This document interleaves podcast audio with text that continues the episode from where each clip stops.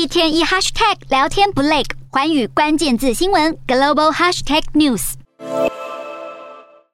乌克兰总统泽伦斯基和德法意与罗马尼亚四国领袖围着大圆桌对谈，德国总理肖兹、法国总统马克宏、意大利总理德拉吉还有罗马尼亚总统约翰尼斯一起在16号造访基辅，是乌俄开战以来当地第一次出现这样的阵容。其实在四国领导人抵达不久后，当地就空袭警报大作，领袖们此行也前往基辅郊区伊尔平，在随行人员的团团包围下，脸色凝重的视察小镇被俄军炮火洗礼后的惨况。四国领袖更一致声明，会支持乌克兰成为欧盟成员候选国。马克宏称兄道弟的声援乌克兰，但他因为先前迟迟未能来访，受到不少评论抨击。同样被指责的还有德国相对缓慢的军援速度。